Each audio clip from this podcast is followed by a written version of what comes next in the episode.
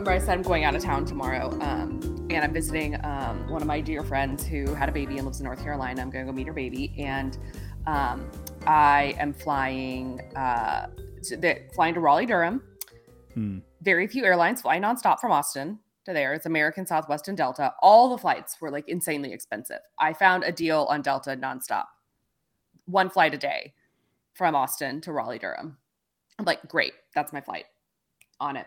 I get a notification today at like 4:15 from Delta, like a pop-up from the, the app that's like, your flight's been canceled. My flight for tomorrow. Your flight's been canceled. We've rebooked you. Open the app to view your new itinerary. Okay, so let me just tell you what my previous flight was. Leaving at 1:30, getting to Raleigh Durham at 5:30. My new flight is leaving at 3 p.m., flying to Detroit. Two hour layover in Detroit, and mm-hmm. then flying to Raleigh Durham, getting there at 11 p.m. And I was like, absolutely not. And Delta was like, "Uh, here's some other itineraries for you, all garbage, including most of them had me leaving Saturday. So I was like, what, what, what? Yeah. And so I'm like, so this all happens in like the span of two minutes where I'm see that the other flights are garbage. And I'm like, okay. And so I'm like, you know what? Sometimes airlines very last minute will like drop the price on flights to just fill those last few seats or whatever. So I go to American. No, they're like $700 one way on American. So I'm like, okay. Go to Southwest. There is a nonstop flight leaving at 3:30 p.m. to Raleigh Durham that is the same price as my Delta flight. I go into the Delta app. I say cancel this reservation, and Delta's like, "We'll refund you." And and I'm like, "Great, thanks." I booked the Southwest flight. I text my friends, getting in two hours later now on Southwest.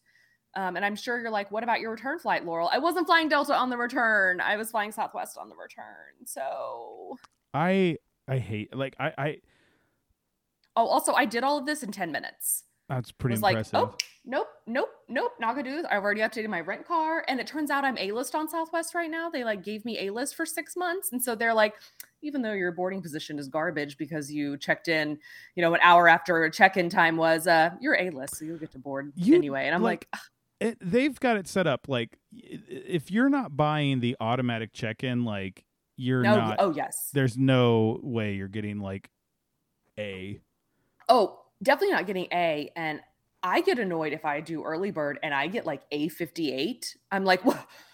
we What did early bird we got like b like that's how Oh, many see- people were doing early bird At that point, I think they have to cut off early bird. I don't think they should be selling it for like the entire flight. well like i they- mean there's a million like non-ethical things planes do to get you when you get on there but for example all of a sudden just deciding to cancel your flight like and be Well, like we're gonna book you on something I wouldn't that say that's you. non-ethical. I have no idea why they canceled my flight. Um, it is the only nonstop they have to Raleigh Durham though from Austin, so I was surprised because normally that's a safe flight. Like if it's the one nonstop a day, that's kind of a safe one. I think it's so sketchy at best. I mean, it's not an unethical in the same way as like, you know, current politics, but I think they're just well, like they're it's not like they, they canceled treat- the flight and we're going to charge me to take a different one. Like that would that would have been unethical. But I disagree. I think they're both unethical. One is just more unethical than the other. And we now know who here has the higher standards for ethics. Is all I'm saying. we now we now know here who is a bit unreasonable. What if they were like the wheels fell off that plane and we had to take it out of service? I, don't think it's unethical believe- for I- them to I can't believe flight. you're arguing for like corporate airlines. You're like, how dare I'm you? I'm not. I'm How saying dare I you speak ill of PR for an Delta. airline. I know all a lot. There are just so many reasons why a flight is canceled, and they're not all like corporate greed. keep Anyway, keep I can we get back to my travel prowess and how I did all of that in 10 minutes and didn't break a sweat? I mean, even Clark said that he was very impressed but expected nothing less of me. So uh, I um, mean, I'm and, impressed. and he was like, Tell me you didn't call Delta. And I was like, Of course I didn't call Delta. What were they gonna do? I, you know, I used to be called uh, American all the time because I had like a platinum, double platinum membership. So it was just like it, it was so funny how it was like, "Hi, I this happened to me that was not great," and they're like, "Sorry, sir," and I'm like, "My father's double platinum," and they're like, "Oh, Mister," you know, like all of a sudden, like it was just used to be this calling card. He's, he's not anymore. He it's been a while since he's been on a plane, but I hate Delta and like I don't. I'm sure Delta's fine, better than like I give them credit for, but like they just like canceled. Like my flight got canceled for again one of the uh many reasons a flight gets canceled, and I was like, at the airport, and I was like, okay, so when are you gonna put me out? And like it, it meant I missed a rehearsal dinner for a wedding I was in, and I was like, okay, blah blah blah, and I'm like, can I get something like? I was like, I'm going to push this because, like I said, I used to, you know, be able to push things with American because, uh, you know, I grew up with my dad going, "This is what you say and this is what you say," and I tried it with with Delta, and they're like, "Well, we can give you."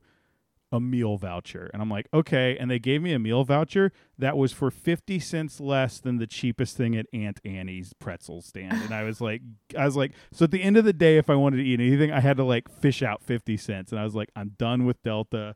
It was like a crummy flight when we went out there. And I just, I, I've, I've heard the best stories I've heard about Delta was like I got there on time. Like I've never heard anyone be like, "Oh, Delta." Like at most most of the time, I just hear people going, "Oh, it's terrible." Not Spirit terrible, but bad. It, it's funny you say that because I feel like uh insert any airline name, and I know somebody who feels that way about it. I mean. Obviously, yeah. Spirit and Frontier are always in that group, but like I feel like I know people are like that about United, American, Southwest, Delta. I'm just like, look, guys, they've all, they've all got problems. And people are like, what airline are you loyal to anymore? And I'm like, I'm not really loyal to any airline because I have been had a trip waylaid by every single airline there is. I mean, well, not Spirit and Frontier. But. I think it I think it boiled down to how they treated me. And like, you know, I I've had like flights get canceled and stuff like that. It's like, okay, whatever. But like it was just the way corporate Delta greed, was again. Greed. Right. Well, I think corporate greed was we can give you this meal voucher for six dollars for the cheapest thing in the airport. It's six fifty, and I was like, "Oh, okay. Why don't you uh, just spit on my shoes and tell me it's raining? I don't need you. To, like, this is awful." But I really didn't mean to take us. Good. I didn't mean to take us down this really like negative. Uh, I, I was, I was. This was more just like, look at this travel situation I saved. I and I also just like laughable how Delta was like, here's this itinerary we booked for you. And I'm right. like, you literally the, the only other worse itinerary was several that would have me leaving at 6 a.m. and getting to Raleigh Durham at 1 30 in the morning. And that's what I'm saying. It's was the only worst like, itinerary. Here's the favor we've done for you. And it's like, no, you haven't. this like yeah. we booked an itinerary for you. It's like, hey, we rented you a rowboat to get there. It's like, what are you talking about? You did nothing. I think Delta I think was the, the other one that gave me like and this wasn't their fault, but it was like they booked uh, it was coming out of Atlanta and they booked everybody in a hotel and it was like the smokiest hotel I've ever stayed in in my life and that's obviously not their fault but it was like yeah. it was just like everyone was going up and they're like the only room we have left is smoking the only room we have left is smoking the only room we have and it was like there's a long line of everybody because it, it, was weather that was not Delta's fault yeah but yeah. I was like is is this just like and I looked outside and it was like the Marlboro Inn. No, I'm just kidding. I was like, why? why is every room smoking? Also, like I feel like that doesn't happen anymore. Right. This was 2005, so it wasn't yeah. even like the 90s. It was like pretty well into the like we don't have this many smoking rooms anymore. Right. It, it doesn't.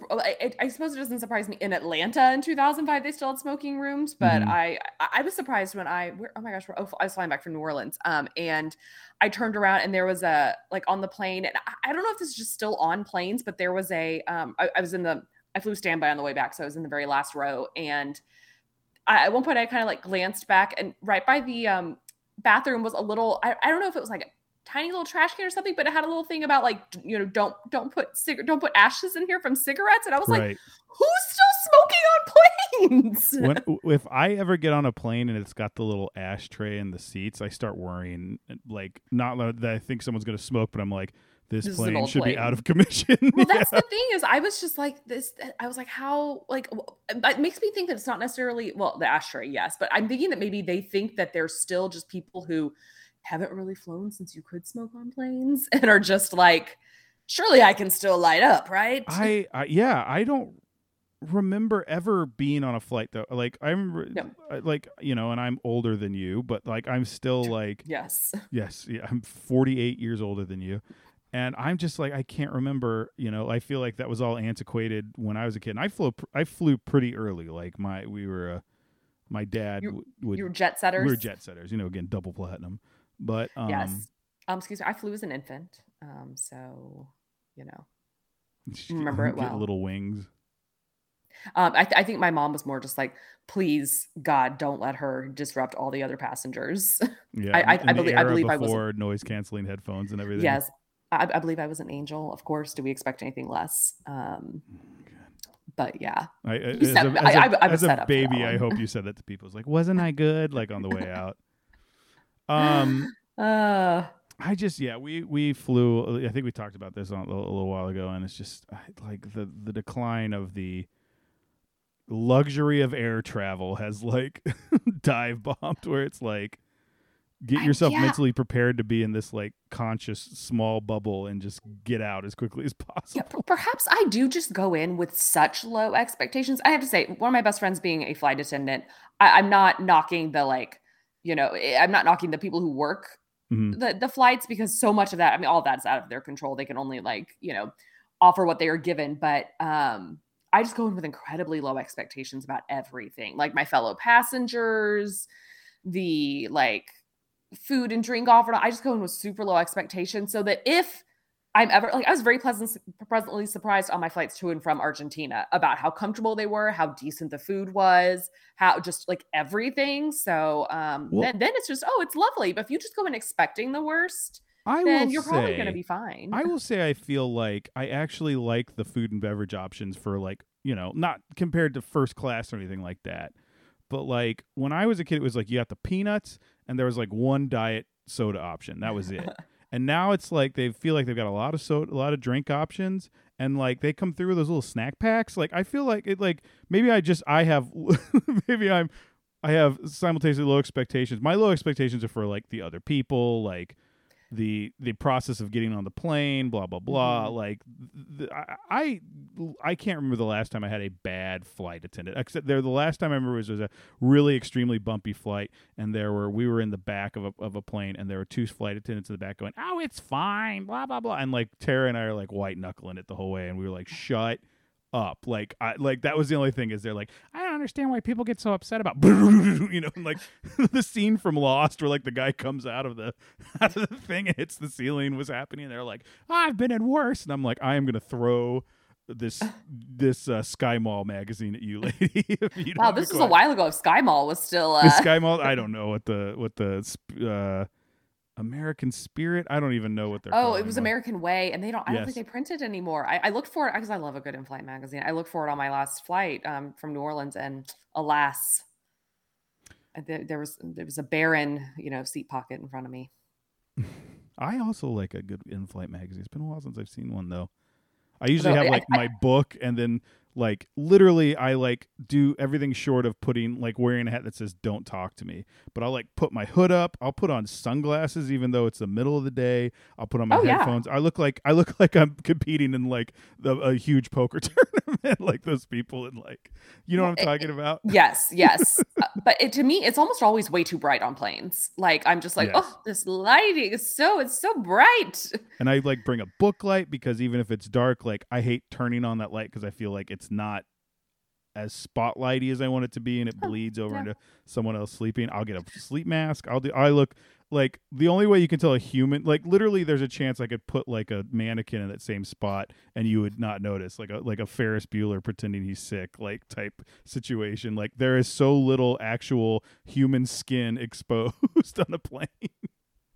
I mean, you know, that's It's like mouth and hands, and that's it. that's certain that's that's certainly one way to do it you know? Um so yeah i mean seattle let us know what your plane uh habits are. Oh, yeah, Um, absolutely. m- mine is usually just that i fall asleep before takeoff and um and miss beverage service entirely and wake up somewhere with like an hour left of a flight. Two thirds of the way through a flight i'll usually wake up and then be like and almost always when i traveled for work a lot i'd be like i'm gonna get work done on this. This is gonna be great. And then no no. I'm the i'd king of wake up getting and my be like of getting my great el- googly movie I'm the king of getting my elbow bumped by the stupid beverage cart. Oh, see, I sit at the window, so that doesn't happen. Oh well, Since I fall asleep, I really can't sit at the aisle because if somebody has to get out, then they have to like wake me up. And I think people are just terrified of waking up a stranger. Tara gets the window, and then if there's another person, I get the middle, which is the worst, but I deal with it. Oh, that's very that's very nice of you to sit in the middle so Tara can have the window. I will 100% like utilize it later when I need something because I can handle being in the middle. It doesn't bother me. I'm also, I'm also aggressive with my elbows of when I'm in the middle. I'm like, Yes. I, I don't not aggressive, but like I stake out my territory, and I'm like, this is like I have the the, the middle seat gets the, the the elbow rests. That's the rule. Like that's Yes. what I get for. that that is that is the like social construct that we've Mhm. all unofficially agreed on just it's like unspoken that if you if you were in the middle you get both armrests and if Yes. i am you know because i'm really in the middle if i get if i find myself getting bumped by the person in the middle on the armrest i feel bad i'm like oh how dare i Yeah, yeah, yeah, yeah. basically you want to sit next to me people because i'm not going to talk to you because i'm going to be asleep and i'm going to feel terrible if i uh, steal some of your armrest so in your sleep. Yes. Well, in the like 30 seconds I'm awake after I sit down with all of my belongings, I mean, I don't know what happens. I don't know what happens. They turn those engines on and it just lulls me to sleep. I Um, don't know. I don't, I don't have a good segue. For I don't us. either. So let's get right into it. Hello, Seattle. I'm Ryan, I'm Laurel. and we're the Craniacs. We love to fly, and we also talk about Frasier. yeah. Do any uh, airlines want to sponsor us? Can you tell me what this is? Season nine episode. Episode 16, uh, Wheels of Fortune is the first one we're talking about. Frasier is unimpressed when his scheming, scamming ex brother in law rolls in for a visit, now in a wheelchair, and claims to be a reformed, God fearing man who needs money for a revival ministry. Now, I had no idea who the guest star in this was. Okay. Like, I so when they started, the whole thing is what what is Lilith's brother's name? Blaine, Blaine. So they start Blaine talking. Sternin. You know, Lilith, Lilith Sternin. Frasier realizes Blaine's in town and starts like freaking out about him. Now, I don't think we've heard about Blaine. Blaine is a brand new conceived. Definitely character. never, Right. never. Also, can we just talk about the fact that no one his age in 2002 would be named Blaine? I don't believe that was a big name, you know, 45 years earlier. So, Right. So he is, you know, like Frasier's like he schemes and he does all this stuff and they keep talking about him. And so I'm going, okay, we're either not going to see this guy at all or it sounds like it might be like a big um guest star get. I was really impressed when the door opened. Like, we literally wrote here, "Oh my god, Batman!" Because it's Michael Keaton. I, I literally went, "Whoa!" Like like I had, had a legitimate verbal response to Michael Keaton being Blaine. I think he was kind of wasted in this episode. Like, so it's funny you say that because I think about Michael Keaton's career back then in 2002, Mhm. and it was not going super great. And so I don't think this was seen as a come down for him. I think it was almost seen a little Oh. bit. This is before more movie actors were doing TV, kind of like they are now. I think it was almost like oh, this makes sense for okay, this, like this is a good get for him. Like gets him out in something current and something that's like kind of well respected and everything, but it's just a guest star role, so it's not a huge commitment. I mean, I Like guess Batman I wasn't was really. way behind him at that point, Oh, yeah, but he like had he had 13 had this kind of career resurgence of like Spotlight and Birdman, and we can't forget the wonderful movie First Daughter that came out in 2004, Mm-hmm. starring him and Katie Holmes, which I still want those two hours of my life back, and they will pay for it at some point. First daughter. Uh, there's another one called like My Dad is the President. There's like a few Oh, of them like that. Well, there's there? My Date with the President's That's Daughter, that's which is it is, fantastic. That's a made for TV movie and it is fantastic. And then there's Chasing Liberty, which is fine. But My Date with the President's Daughter is the best of those three. I love that you have like a you have a rate a ranking of like I do.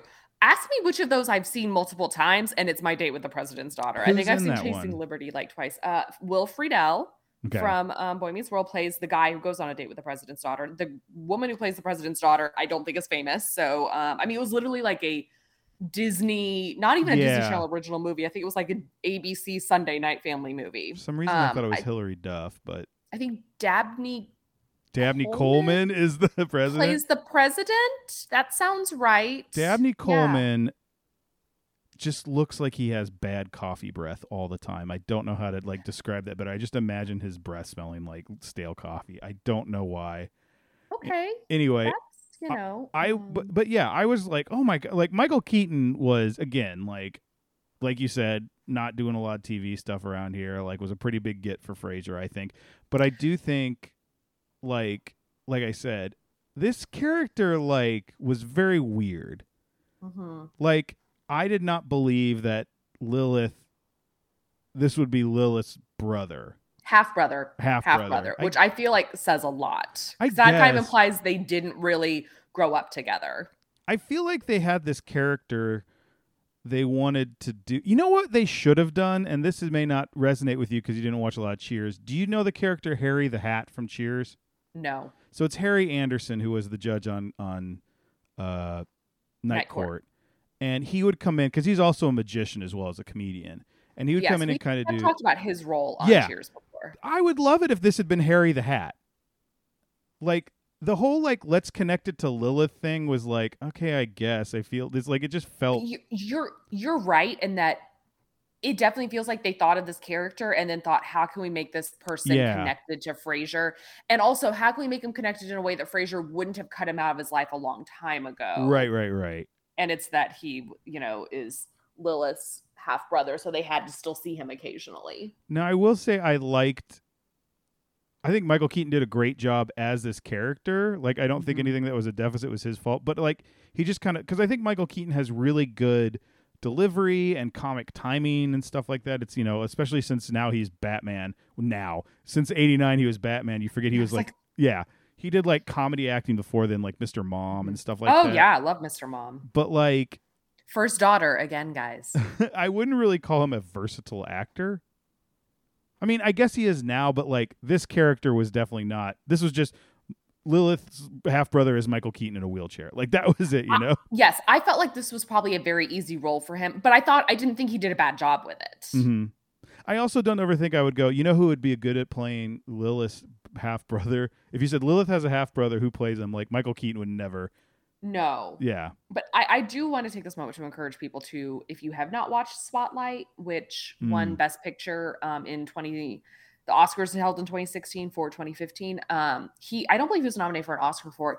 He's, it's very much an ensemble movie, but he's fantastic, and he plays the editor. I think, kind of, uh, no, not the editor in chief of the Boston Globe, but like one of the main editors of the Boston Globe. Yeah. Um, it is, it is just, I mean, it's a really well done movie. Gosh, I watch it almost once a year because it's just like it's so good. So to I me, mean- that was where I was like, his career's coming back as when he was in Spotlight, and then he had Birdman the next year. Yeah. I don't, I can't think of anything I've ever seen him in that I didn't like him in.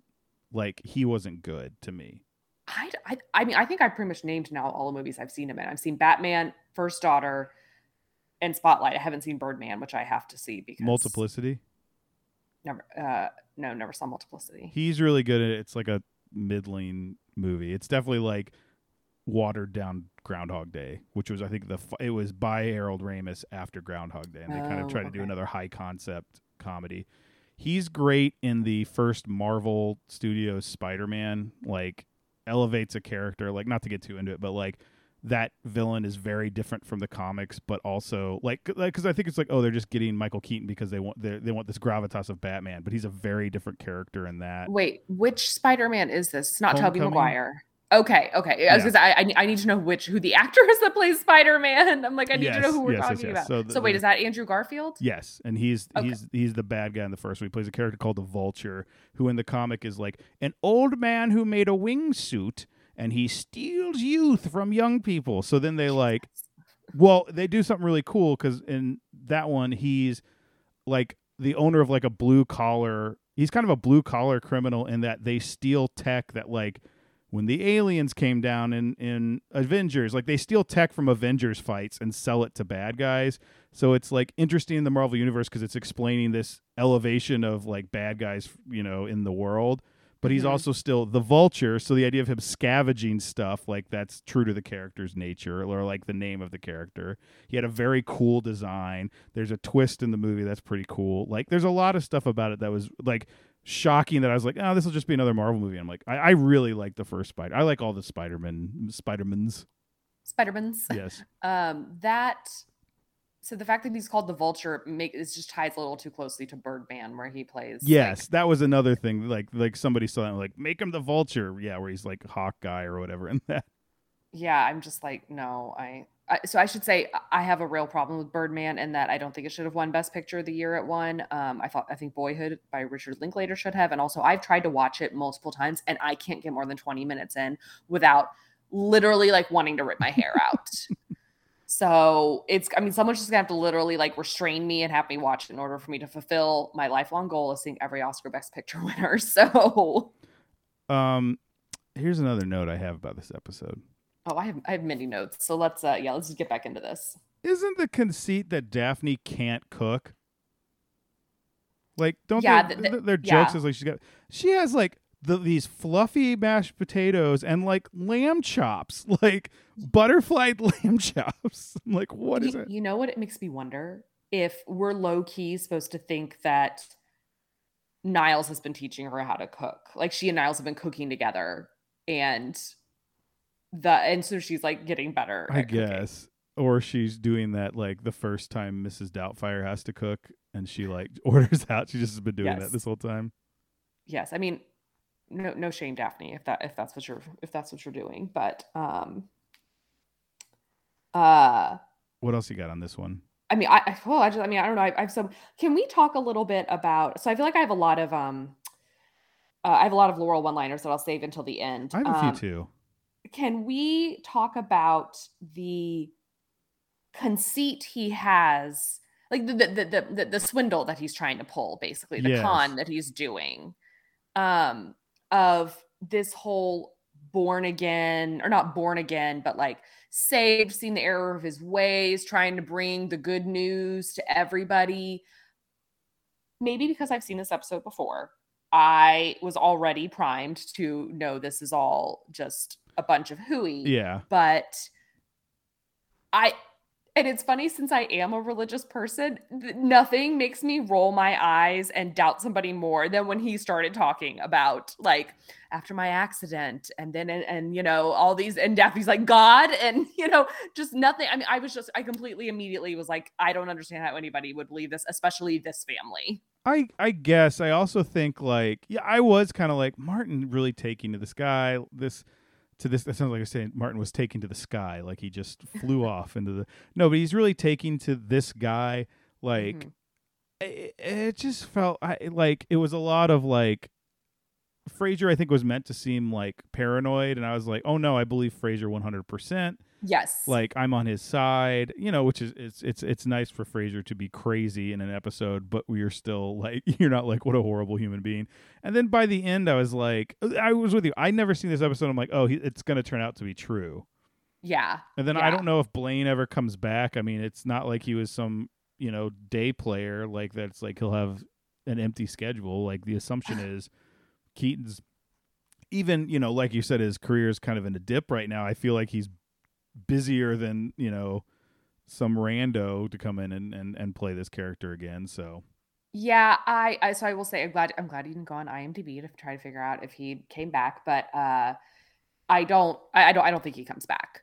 Right. So um I it's funny the only part I remember the only thing I remembered about this episode obviously is that Michael Keaton shows up in a wheelchair playing Lilith's brother and that at the end Frasier opens the door and the wheelchair is empty. That's the only thing I remember. I remember Yeah. nothing in between. that that delivery was good of Frasier being like, no, like that was kind of funny. yeah i just i i just I, I- found it hard to believe that we were supposed to think that niles that daphne okay daphne falling for it okay maybe a little bit because i think she is just such so pure of heart and everything but yeah, and she also like kind of believes in like spirituality to like a Yes. degree that others don't, and the power of of that.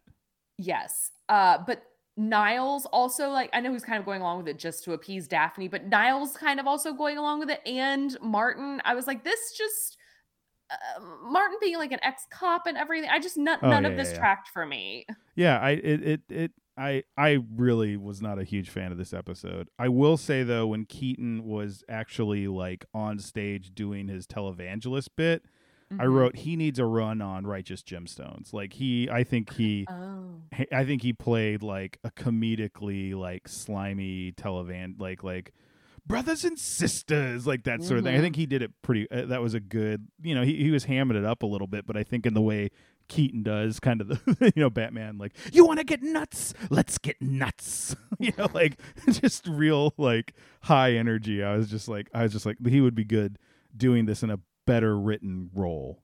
That's Yeah, this role yeah. kind of.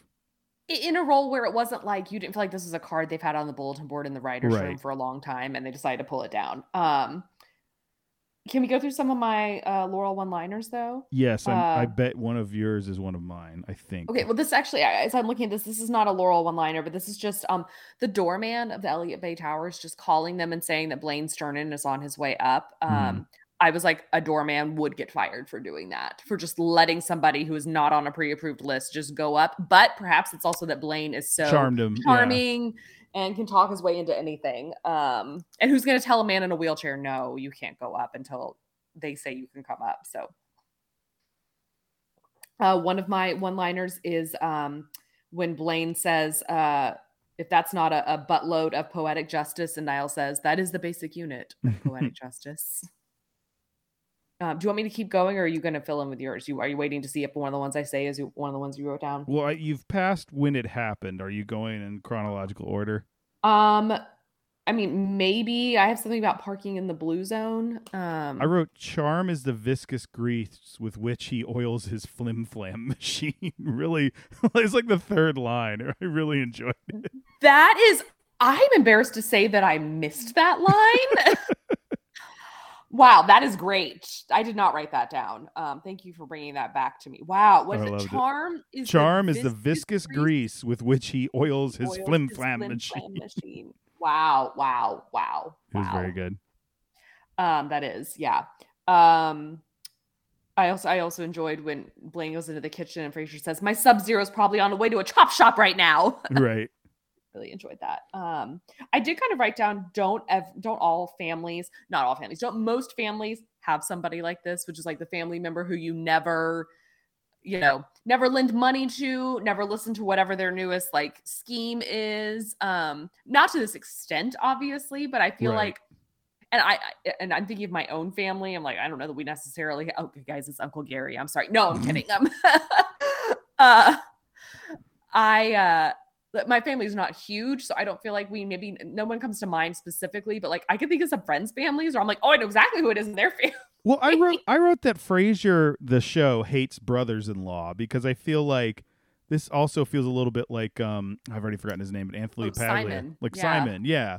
Like apparently like brothers-in-law are always like I've got a deal for like like they just I, I, Yeah. I'm cur- I feel like I there might be another character like that, but I feel like they could, there's easily a third version of this coming in. Uh, there, there could be because we're really getting to the point where I don't remember things. Um, Mhm.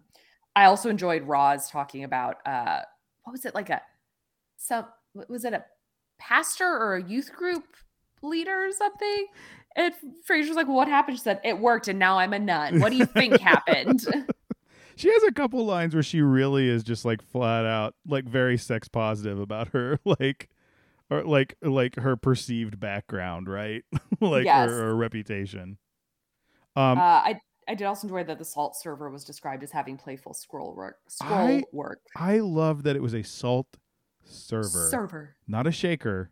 Nope. It had a, it had a spoon. Tiny It had a little spoon. I was like, this is Yep. ridiculous. Mhm. Uh, I wrote down Laughlin, Nevada. Nevada. Doc, I love that there that wasn't part of like a payoff. That was never paid off. It was just a joke about like something like like just a like it feels like they wrote that scene someone's like, "Oh, you know, we need to put in here that thing that we all hate." Like it was like, you know, it was just such a good little bit about like that moment in time and that sort of thing like right like it's just i feel like nowadays if someone was younger and watched that they'd be like what is he doing and it's like oh, Yes. we used to Yes. not have Google. We used to have to yell the names of places in the phones. Yes. It's funny. I, I watched The Rock last night. I- they were showing it at Central Machine Works. And it, it- Sean Connery does that when he's on a car chase. He calls information and asks like for the like phone number for Jade Angelou, but it's Sean Connery driving in a car chase. And he's like, information? Like, there's no way they understand what you were saying, Sean Connery.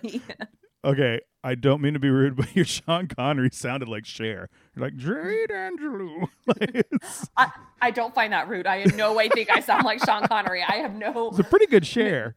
no delusions of entering to a Sean Connery impersonation contest. So Um, I Uh, also wrote that I thought the cold close was very dumb. What was the cold close? I watched it two hours ago and I don't remember. It was Martin close. trying to pull the like stab me in the knee, and then like he Oh. gives it to Daphne, and Daphne stabs the other leg, and then he starts chasing her out of the room, and it's like, you did this, you dimwit! Like this Right. is your fault.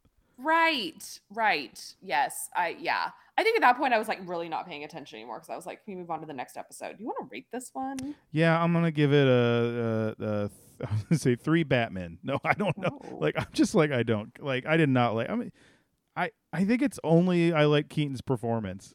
It was a three or a four. Let's give it a three. I'll be mean. Three, Three what? Batman.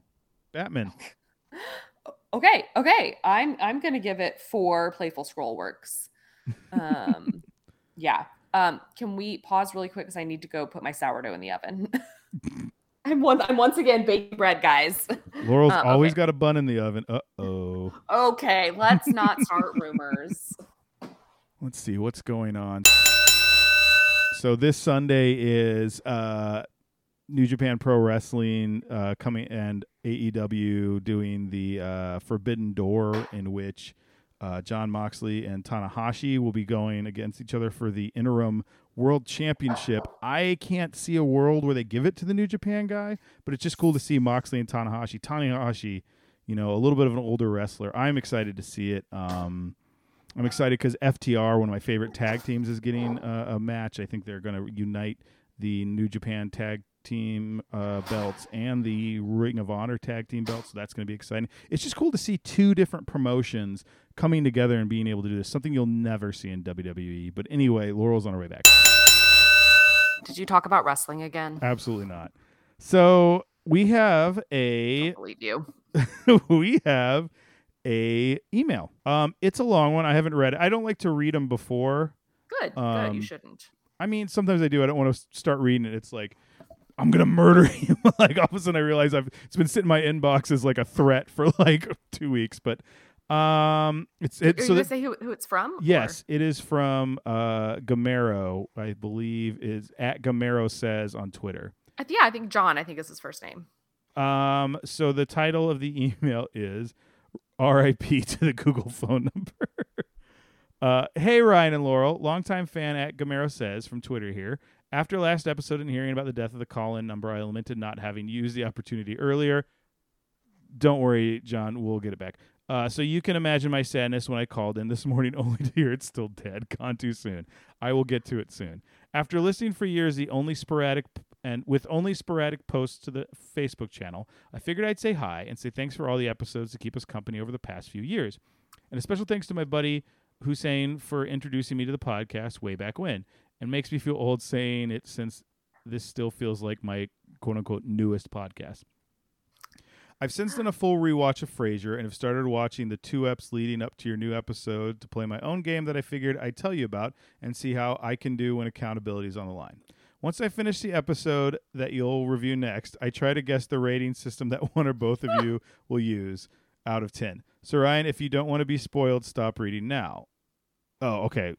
I didn't read this, so yes, this is for the next episode. For the Michael Keaton episode, my guess is the two of you will fight over the giving the episode X little spoons out of 10 thanks to Niles, Niles' previous deli- precious delivery.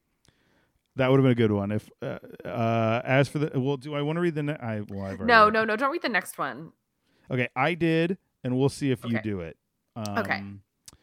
Skip that. Thanks again, you two, for all the fun, and talk to you again soon. XOXO Gamero rhymes with Camaro, first of the fan mail pile.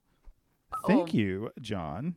That is, I, I feel like I know John well since he is a very, um, I feel like one of our more active fans on Twitter. Yes. Um, and Him I and I Hussein and. Brad are like the 3 big Mhm. guys on Twitter. hmm which means, guys, you know, if, if any of you are like, man, I want to be big on Twitter with them, you know, you know what to do at Craniacs. Um, C I R A really appreciate E that. I A C S.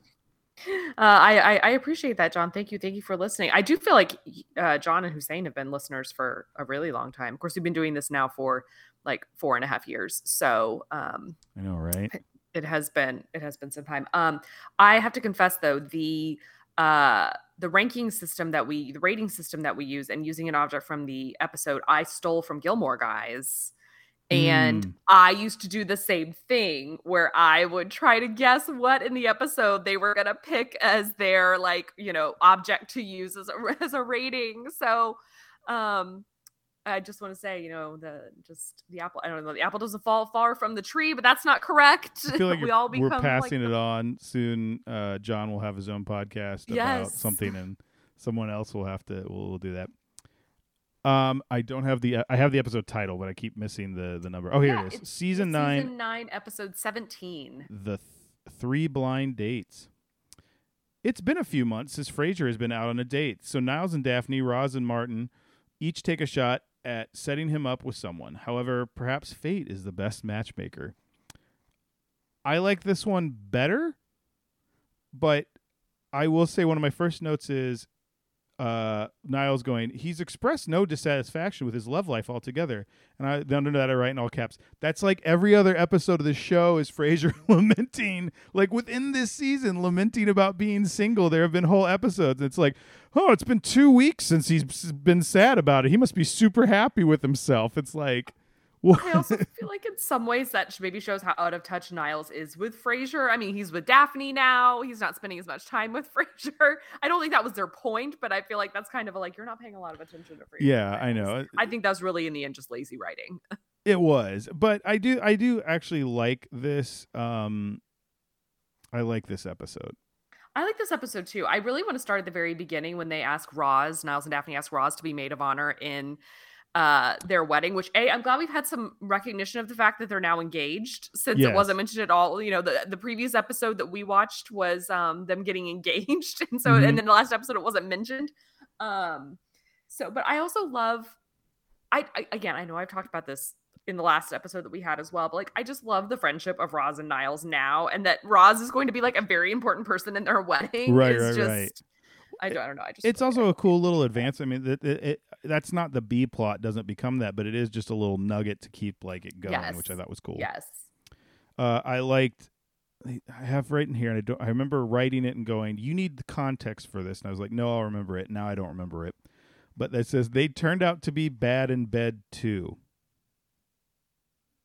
Oh, that was um.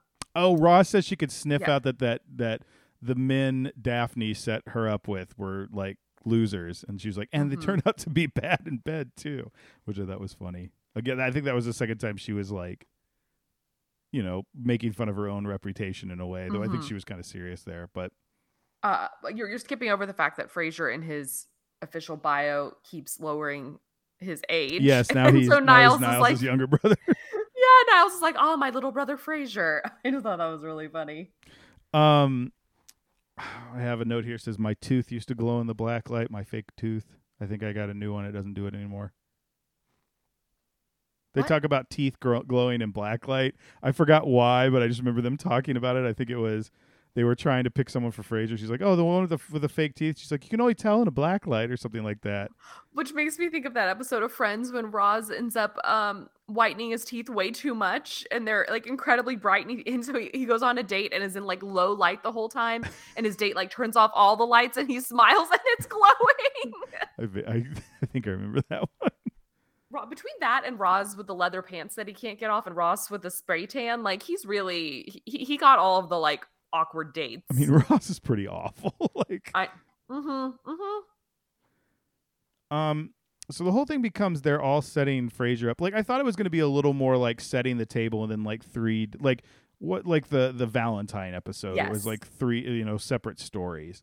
And I and it, this one kind of did a good job of like flowing to the next one. So like And also making them different enough. Yes. So, um, Niles and Daff. Niles talks about a, an, an ex patient of his, and he talks about he, you know, he wants to set Frasier up with her, but there's like the the the ethical implications, Mm-hmm. and so he's like, well, I'll just have them. She owns a bookstore. I'll have them, you know, meet serendipitously, and the like ridiculousness of like them not running into each other Yes. Yes. but I did. Also- I wrote like the first time Niles hides. I'm like, oh, he's in the sports section. That's pretty funny. But then it became like a little bit of the joke. I'm reading about the hero. I'm fascinated reading about the heroes of NASCAR. NASCAR. also, my subtitle spelled that N A H Z C A. That's funny. I wrote it like lowercase nas, capital C A R, so I could remember how he said it. NASCAR. Uh, also, when Frasier goes to pay and they're like, Do you have a discount card? And he's like, Well, yes. Independent bookstores? No, not that one. Bibliophiles? No. The Dewey Decimal Club? He goes through all. I'm like, yeah. I was like, Can I please get one of these bookstore? Like, I would love an independent bookstore's discount card. Right, I don't- full price there to keep them afloat. I don't know like of any that's like we have a couple of different store. I mean, you know, independent bookstores are few and far between at this point. But you Mhm. know what I mean. I feel like I didn't know there was like a, ro- a rewards program for like multiple ones. I, I mean, this was 2002 in Seattle. Well, I don't. I wouldn't yeah, say yeah. there still is. Yeah, probably not. Um, what was her name? I forgot that the it's like Bellamy Young. It's was- Bellamy Young. yes. She. I know her from Scandal. Yeah, that's. I figured you would because I looked her up on IMDb and it. I was gonna say. I hope you didn't look her up on IMDb. I did. I looked to see what she was in. Okay. Well, I just. I don't know if she comes back. I don't remember, so I just didn't want you to be like, "Well, she doesn't come back, so it doesn't matter." Oh no, I was looking up to see who the, who she was. Like the other ones, I, the other two I recognize, of course, because the next thing I have here is like, hell yes, we have a front runner when Allison Janney Oh comes. my in. gosh, I I wrote in OMG Allison Janney. You want to talk about a get for Frasier? At this point, she is a multiple Emmy winner Yeah, I was on about the to West say. Wing. Like she is like at the top of her TV game when this. I'm like, this is such a get. Yeah, I also them. I also think this character had the most like to do and the most like The most personality. yes. Well, Yeah. uh, not not. I mean, like also like that was a scene that like you needed an Allison Janney to kind of eat up for it to be good, and it was you know I kind of wish you know again it had been something to where we could see her more on that show because I think she would have fit in pretty well. I think she was also I kind of I started looking up the ages of the actresses And Kelsey Grammer, and she was the one. She's like only like five years apart from him.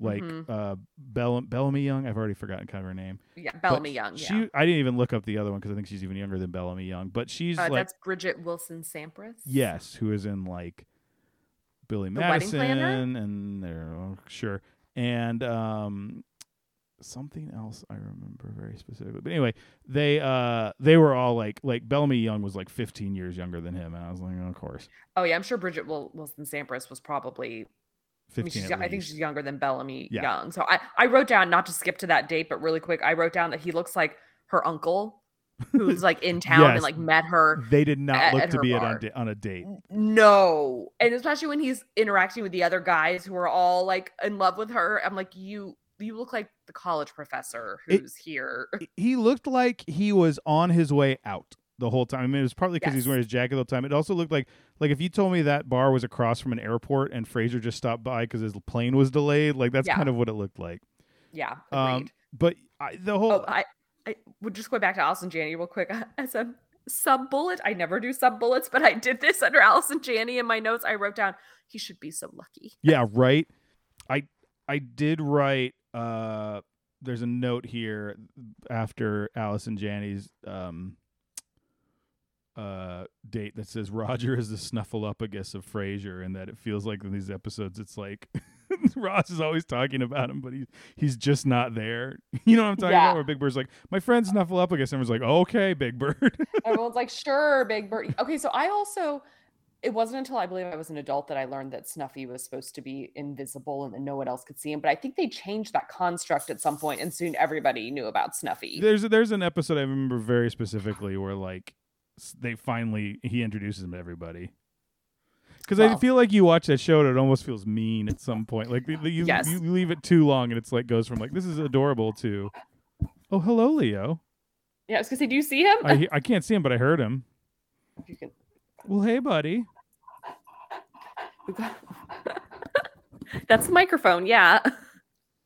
What's This is the up? most active I've ever seen him. and all he's doing is trying to find a comfortable place. Well, yeah, he, he's like, "Why is this thing poking me in the chest?" Well, you're trying to like sit on top of on top of the microphone, buddy. Um, I don't know what to tell you. Yeah. But yeah. Um.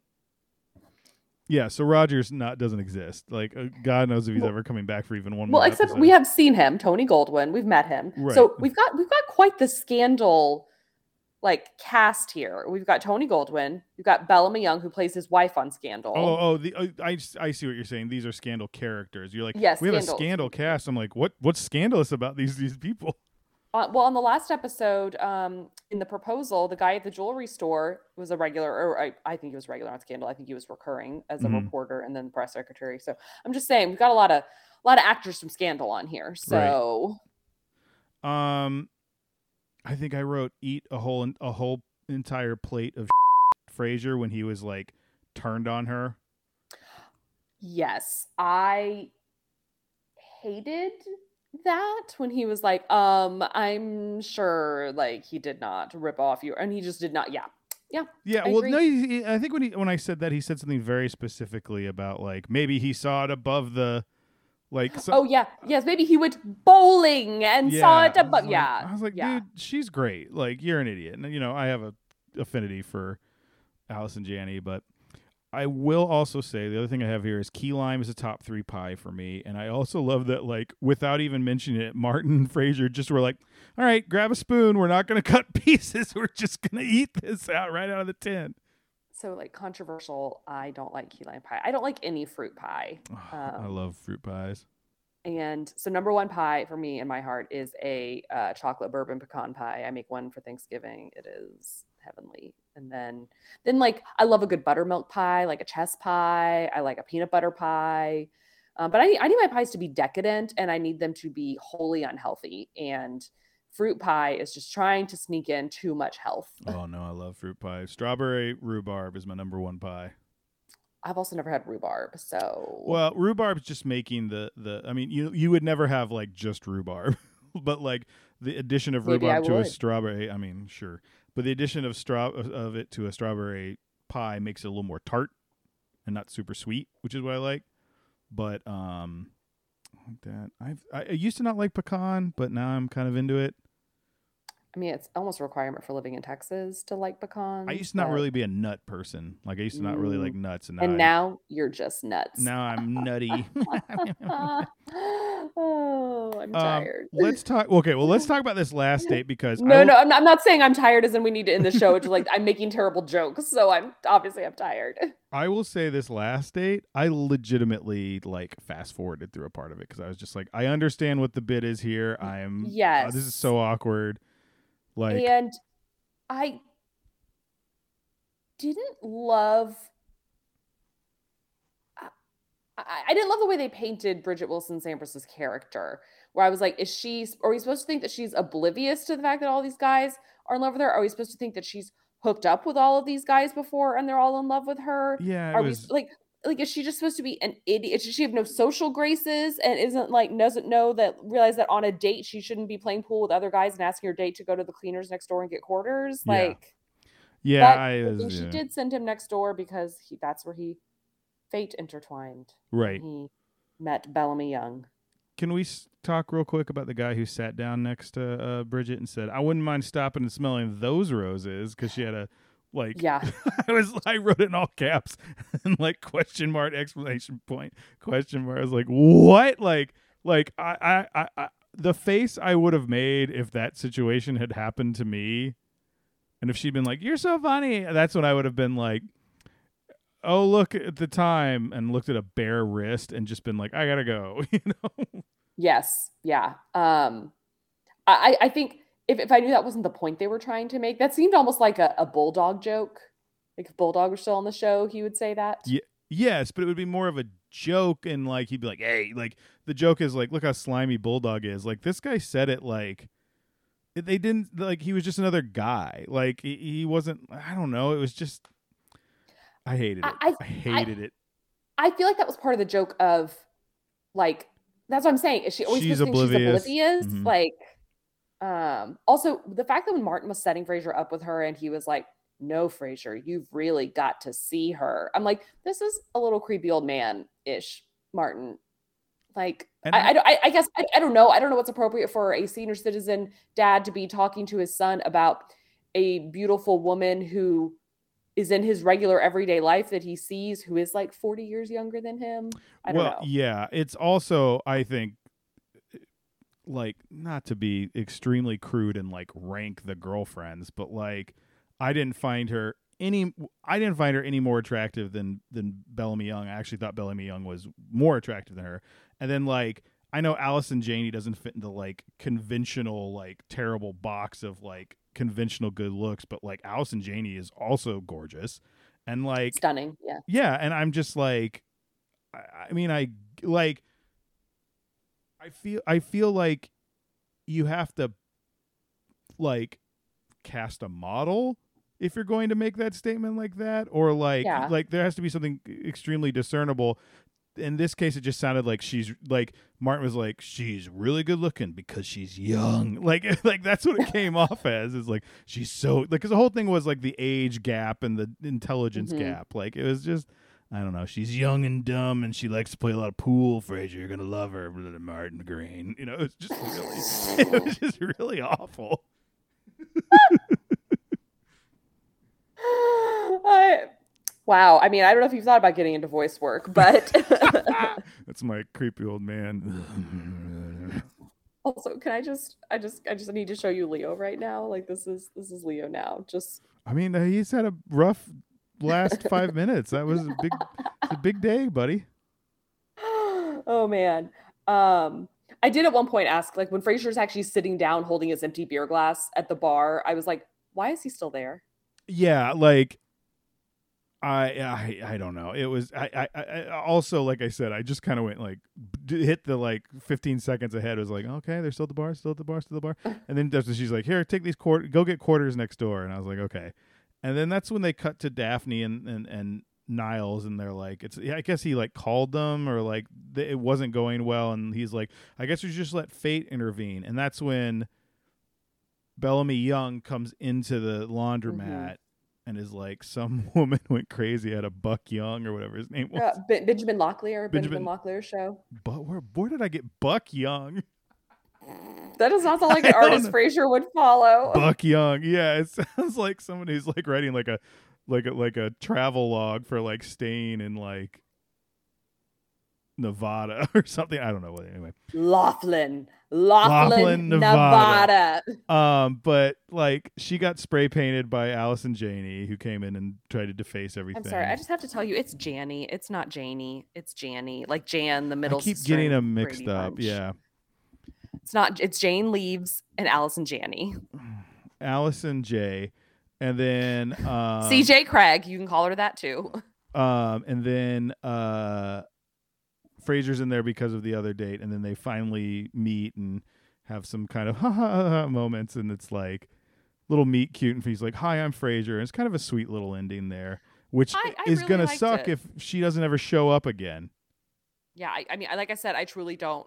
I truly don't know. Uh, I I don't. I didn't really like. I didn't remember that Allison Janney was in an episode of Frasier, which makes me think I'd perhaps never seen this episode before. Right. So I don't. who knows if do remember though the previews for this episode and that because it was a big deal that Allison Janney was going to be on Frasier and that it said man who said uses the word duvet. Yes. I keep in my So I guess I, kept did getting know a she was on duvet Frasier, but I completely forgot about it until this this episode. I, I keep getting a duvet and a dust ruffle, or was that they're called? The things like on the Yeah. side, Yeah, dust ruffle. Yeah, also known as a bed skirt. Yeah. So duvet is like what you put a down comforter into. Like Yes. duvet is actually just like basically two sheets almost sewn together. Like people who are like, "Oh, I just sleep with the duvet." I'm like, oh, a that's comforter inside. right, right, right. So I will have to post this because this uh, this may be one one of the YouTube videos I watch the most because it's how to get a duvet, a blanket into a duvet easily. How to get a yes? No, you've sent me it before because I tweeted that like my kingdom for somebody who will put my comforter back into my duvet Right. cover, and you'll be like, "Here's this video." It doesn't really work. Oh, but really? It worked perfectly every time we do it. There's a different one that's a similar concept. I, I want to say there's like one step that or two steps where missing? it- or or I wonder if I just have a duvet that um you know mine's from Pottery Barn, so I just wonder if it's you know, you sweeped ah. hair you're ah. it's it's in a bun or something and mm. you did the sweep with your hand and just went with it as if you had like run your fingers through your luxurious locks it was so Yes, it's great. called acting. It's called acting. It was you know, some of us are For your- actors. for your audience of one in this case one, excuse me, Leo. oh sorry sorry leo yeah. my bad um His, I- his eyes are about a third open. I'll have you know. it's it's just a funny video to me because it's clearly this guy who like it's this guy this Russian dude who does like um mechanical like electronic reviews and stuff and they just has one of his like today I teach you how to put a duet back on the thing and I'm like this is it's just funny to me and I always am like okay I got to watch this before we put one on but anyway I'll post. Oh. I find it extremely useful like I said this might be my number one watched YouTube video That's actually fairly sad. I just don't. I think it's it's it's just from. I mean, like repeated. I think it's just from every time. Like we're like, how do we do this again? And we have to watch it. Yeah, that's no, that's fine. Um, I need to go back to Dabney Coleman really quick because I old just old coffee breath Coleman. I didn't realize I just had a tab open to like his Wikipedia profile. He's ninety. He's still. oh, he's very old, and he was act he, like he was a big character in Boardwalk Empire, which is Oh, recent. fairly recent. Yeah, like he he's. You know, he was born in Austin. He's like he's local. He's he's yeah. I think I knew that. Have you seen Nine to Five?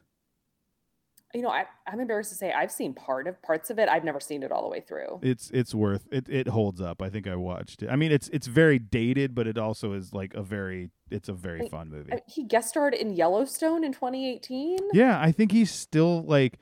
I think recently, some like very recently, something happened. It was like Da- I think it was one of those things like Dabney Colf- Coleman suffers a stroke, and it's like Dabney Coleman's still with us. Yeah, I mean, uh, I I know him best from he plays Tom Hanks' dad in You've Got Mail, and that is that's pretty much what I think of him. Speaking of small bookstores, I mean that's what that movie's about, right? It's been a while. Oh yes, sorry, I was not not really. I, I I was like Tom Hanks is opening a bookstore. That's the whole thing. Doesn't he work for like basically a Barnes and Noble like yes, things like Fox Books. I was gonna say it's Fox. Yep. And Meg Um, Ryan works at the little shop around the corner. Yeah. Did you ever watch Undeclared, like 2002? No. it was a college comedy by, um, oh, what's his name? Does Knocked Up and 40 Year Old Virgin. Oh, Judd Apatow. Yeah. But Seth Rogen was in it, and it, it was there's this whole episode where they get really drunk, and his, he sits down and goes, "I tell everybody that my favorite movie is The Matrix. It's not. It's You've Got Mail. Have you seen You've Got Mail?" And he like makes uh like Charlie Hunnam like sit down and watch You've Got Mail with him, and the whole time he like keeps cutting him, and he's like, "I don't think he. I don't remember if Charlie if Charlie Hunnam's like." This is a girl movie, or if he's just like, "Why am I watching this?" It's mostly just because Seth Rogen's like, "It's so good. He's so charming." Like he's just getting like super. He is so charming. I watch it every year, sometime around Christmas, and I almost always insta- like post Instagram stories as I'm watching, and I'm always like, Tom Hanks can get it in this movie. Like, my God.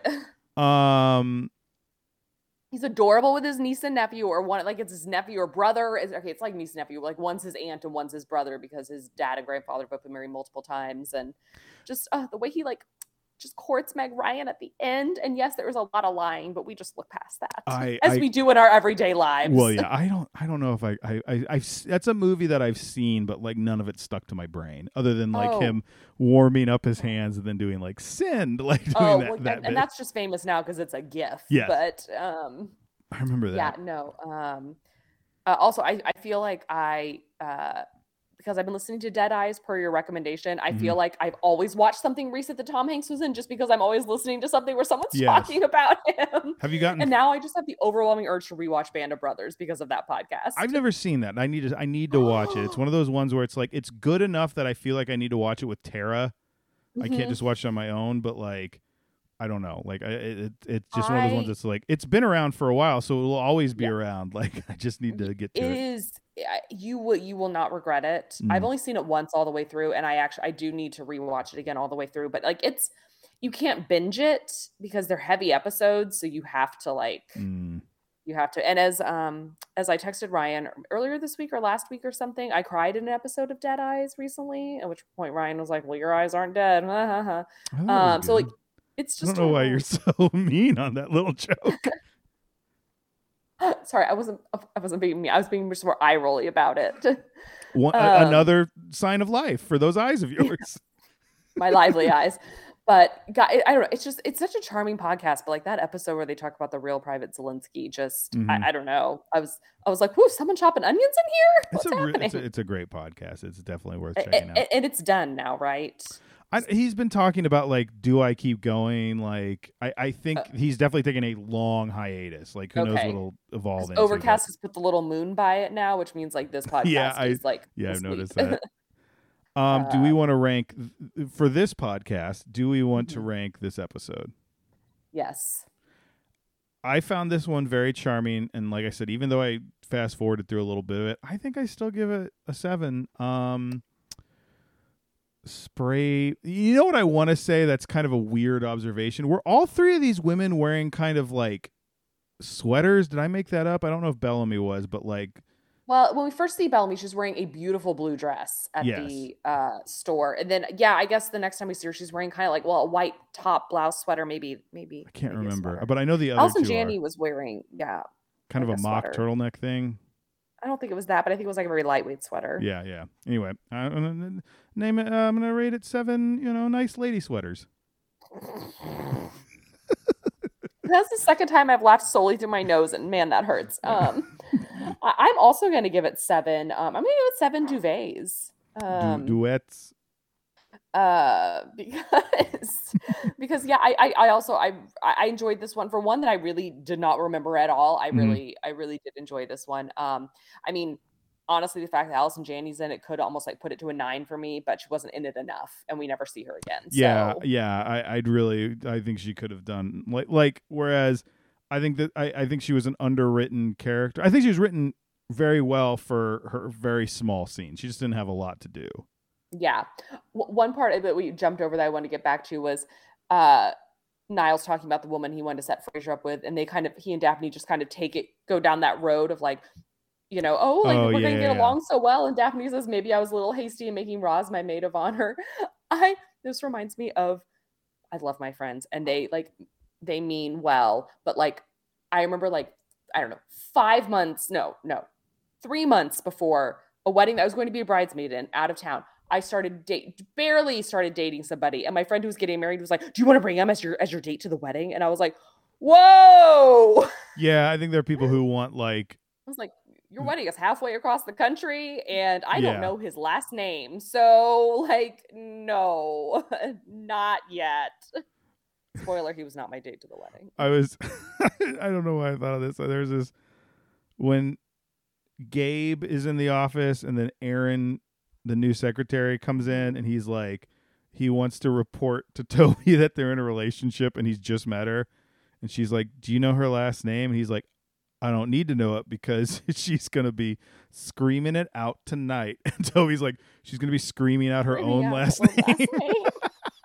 and I just thought that was such a good to- Toby observation because I feel like in my head when he says it and the way he says he delivers it, you're like you get the joke he's trying to make, and I didn't really identify that it made no sense and like full logical. I don't know. I just love that. Um, that's what I was like. I was gonna say something like, like you don't need to know his last name because it's gonna be yours after this wedding, you know, or something ridiculous. And then it's like, well, I mean, maybe maybe we would be very progressive, and and he would, you know, take my last name, much like Felix, Felix Madrigal. Madrigal. Whoa, talk about crossover. Yeah. Listening to Tara and Ryan's Princess Diaries. They're doing the uh, what is it? What the the, the daddy the Disney daddies who can get it bracket for oh, Father's yeah. Day month. Um, speaking of which, I have a thing you can do instead of rating things. So oh. If, you, okay, if, good, if that's cool. I, I have one, but it's like it's the coldest take ever. It's not a hot take at all, but I still I still want to share it. um, well, gang, uh, if you've got, let me see, a good wedding, not a wedding story. Let's back up. You, we we wanted to get your airplane stories. Mm-hmm. If you've got, I, I want to hear if you've been in a dating situation like what happened to Frasier, where like all of a sudden you're you're the second, like she, like you're the least important person on a date. if you're some other situations, let us know. Um, our phone number is, oh no, our phone number is uh, craneiacs at gmail.com. That's C R A N E I A C S. We don't have one. Not anymore. C R A N E I A C S at gmail.com. We are at Craneiacs on Twitter. Craneiacs, a Frasier podcast on Facebook. Get at us wherever you listen to your podcast. You know where that is because you're listening to us right now. But what you can do is go to that app and give us a five star review, the highest review possible. And if you don't want to give us a five star review, if you want to give us a four star or lower, me has a something else you can do with your time. um, I thought of this because we had given you the recommendation. I believe this was you to see the the the Mitchells versus the Machines, and you really Yes. enjoyed it. Yes. So I have another um, animated uh, recommendation, and this one's been around forever. Uh, but we watched this week, and the, the episode came out. But before you, if you want to listen to the episode, Tara Ryan's Princess Diaries, really appreciate it. But more importantly, have you ever seen the Iron Giant? Yes. Once. I have been told it's very good. And I'm like, I'll get to it. I'll get to it. And we watched it kind of in our it- like hiatus. Isn't it Brad Bird? Yes, it's Brad Bird's first full animated uh, film. It's charming. It's wonderful. I think it's a little adult, and I Mhm. think it's got a really good message that resonates a little better. Now, when he wrote it, uh, trigger warning: I'm going to talk about gun violence here. If anybody wants to skip ahead a little bit, um, his sister was murdered by her husband, and Oh so he got this story and he started he wrote it he kind of rewrote it and, and his theme was what if a gun had a soul and decided it didn't want to be a gun Oh. and i think it's a very interesting lens to watch this movie through the Mhm. idea that is written and it was rewritten and done by someone who had a very you know traumatic experience with gun violence and i yeah. I think it's you know because we talk about in the Princess Diaries about like is does it hold up? Is there gun violence? Is there drinking and smoking? Blah blah blah. And all a lot of that stuff is in there, but like it's such an important tale. Like there's a whole scene about the the giant learning about death and things like that, and those are very Mhm. like very very PG versions of them, but but it's absolutely PG. It's not G. But like rewatching it, like I started getting teared up at certain points. It's got a lot of feels that way. It's there are a lot of very funny th- things. Um, it's got a Frasier connection because John Mahoney plays the uh, general in it. So oh, absolutely. okay. Um, it it it you know it's it's hand animation, so a lot of that stuff holds up very well. Sometimes you watch older CG stuff and it's not as good as it you know. There's Mhm. there's a there's a line in the sand where I think things start being you know good to watch. When we watched Toy Story, I was like, I forgot how unlit this movie was, but like, um, it's it's. I I was gonna tell I was gonna sit here and sell you on it, but you've already seen it. Oh, I've seen. I am pretty shocked that you had not seen it before. I don't know what you, it, you, you, you don't need to justify it. Yeah. Also, I would say I, I think I mean, well, you- you're in animation though, so are you you know have watched animation this whole time. I, think I was like in high school or something maybe when it came Yeah. out, and thus I was just not really like seeing a lot of animated movies. Um, an ex boyfriend of mine made me watch it because he really liked it, and I was kind of like, sure, okay, pretty sure I cried. Um, haven't seen Yeah. it in easily a decade, and probably do need to rewatch it. It's um, it's extremely charming. You know, uh, the main character, just a little scrawny boy who's Yeah. like drawn. Like, there's a part where he goes swimming, and Tara was like pointing out how they drew his uh, swim shorts to be like so much bigger than him, and like kind of cinched hard around the waist.